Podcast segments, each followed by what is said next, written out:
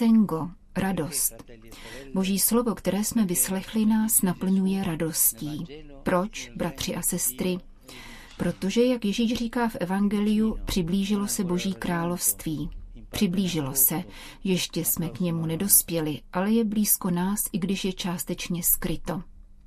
Tato boží blízkost v Ježíši, tato boží blízkost, kterou stělesňuje Ježíš, je zdrojem naší radosti. Jsme milováni a nikdy nejsme ponecháni v opuštěnosti. Avšak tato radost, která se rodí z boží blízkosti, nás sice obdarovává pokojem, ale nedopřává nám pokoj. Dává pokoj a nenechává nás na pokoji. Je to výjimečná radost. Vyvolává naši proměnu, naplňuje nás úžasem, překvapuje nás, mění život. Setkání s pánem je ustavičný začátek, neustálý krok vpřed. Pán navždy mění náš život. Totéž se stalo učedníkům v Evangeliu. Jdou daleko, jsou vysláni, aby hlásali boží blízkost. Kdo totiž přijímá Ježíše, vnímá, že ho má napodobovat, chovat se jako on, který opustil nebe, aby nám sloužil na zemi. A proto vychází sám ze sebe. Když se tedy dotazujeme, jaká je naše úloha ve světě, co jako církev v dějinách máme dělat, Evangelium podává jasnou odpověď. Hlásat Krista. Vydávat si na misii, nést radostnou zvěst, ohlašovat, že Ježíš přišel od Otce.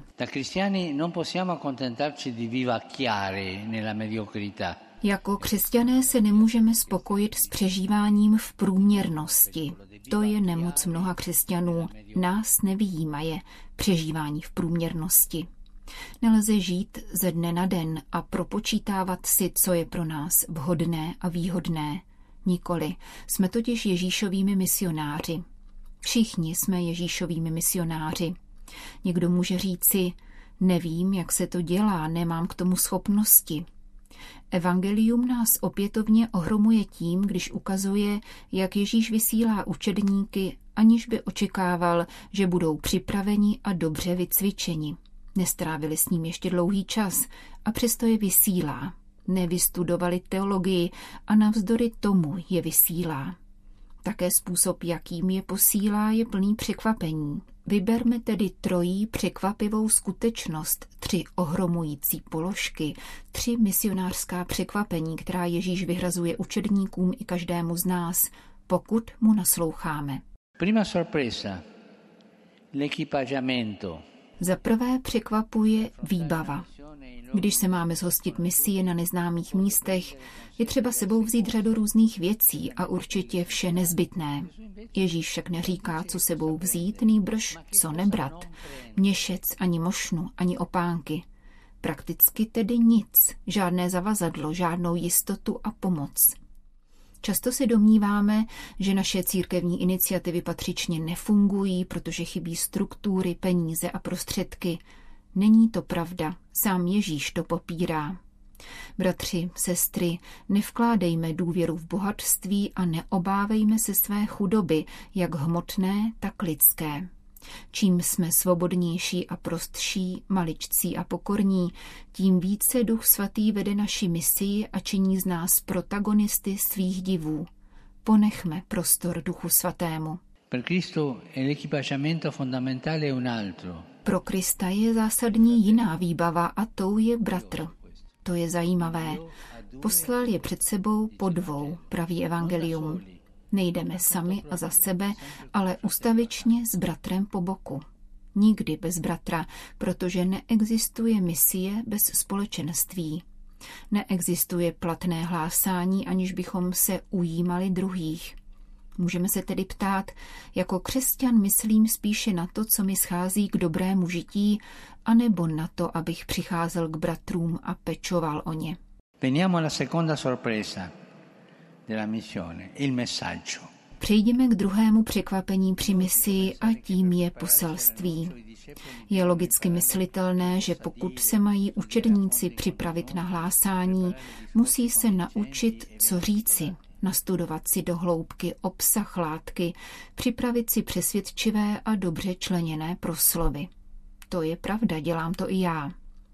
Ježíš jim však přidává pouhé dvě větičky, z nichž první se dokonce jeví přebytečně, protože jde o pozdrav.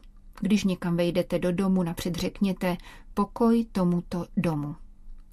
Pán tedy předepisuje, abychom se na jakémkoliv místě představili jako poslové pokoje.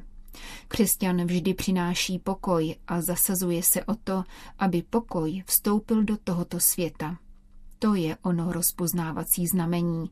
Křesťan je nositelem pokoje, protože Kristus je pokoj. Podle toho se pozná, že patříme jemu. Jestliže ale šíříme pomluvy a podezření, rozdělujeme, bráníme společenství, klademe svou příslušnost přede vše ostatní, nejednáme v Ježíšově jménu. Ten, kdo rozmíchává zášť, rozněcuje nenávist, překračuje druhé, nepracuje pro Ježíše, nepřináší pokoj. Dnes se, drazí bratři a sestry, modleme za mír v Konžské demokratické republice, která je silně zraňována a vytěžována.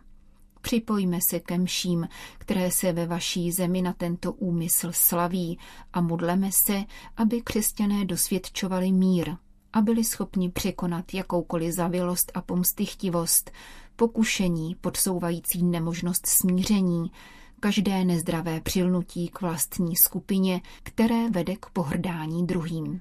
Fratello, sorella, la pace comincia da noi. Bratře, sestro, mír začíná od nás, začíná ode mne a od tebe, od srdce každého člověka.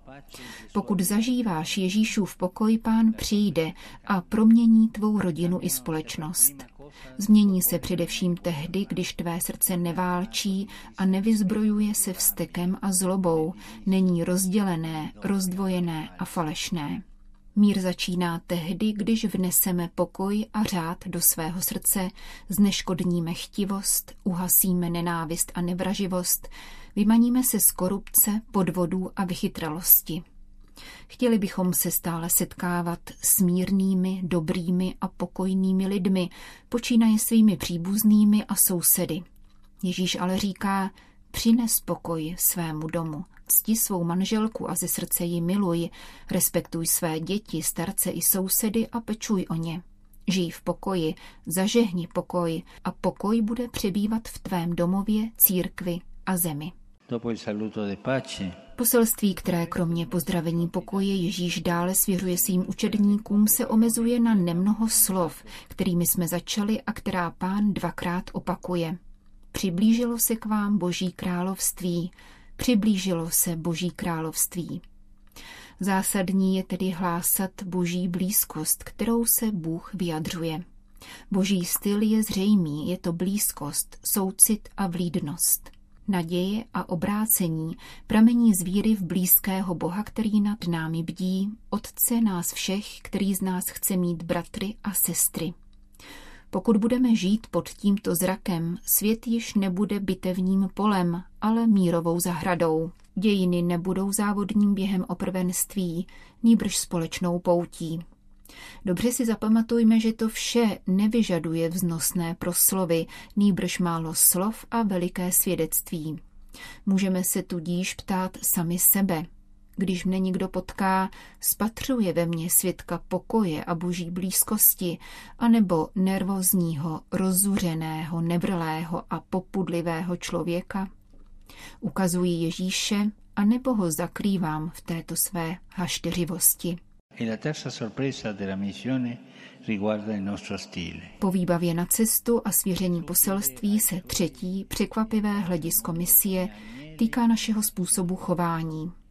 Ježíš od svých učedníků žádá, aby se do světa vydali jako ovce mezi vlky. Světské uvažování zve k pravému opaku. Prosaď se, vynikni. Kristus ovšem žádá, abychom byli jako ovce, nikoli vlci. To prosím neznamená, že bychom měli být naivní, ale je třeba si ošklivit jakoukoliv pohnutku k nadvládě a útisku, lačnosti a majetnictví. Kdo žije jako ovce, hltavě nenapadá druhé, ale přibývá ve stádě s ostatními a má jistotu ve svém pastýři. Nikoli v síle či aroganci, chtivosti po penězích a majetku, která působí mnoho zla také v Konžské demokratické republice. Ježíšův učedník odmítá násilí, nikomu neubližuje, je pokojný a všechny miluje. A pokud mu to připadá ztrátové, pohlédne na svého pastýře Ježíše, beránka božího, který takto na kříži přemohl svět. Takto Ježíš zvítězil nad světem. Ptejme se tedy znovu, žiji jako beránek, tak jako Ježíš, anebo jako vlk, jak učí duch tohoto světa, který vede k válkám, působí je, přináší zhoubu. Kež nám pán pomáhá, abychom dnes byli misionáři, kteří kráčejí ve společenství svého bratra a sestry. Mají na rtech slova pokoje a boží blízkosti a v srdci chovají mírnost a dobrotu Ježíše, beránka, který snímá hříchy světa.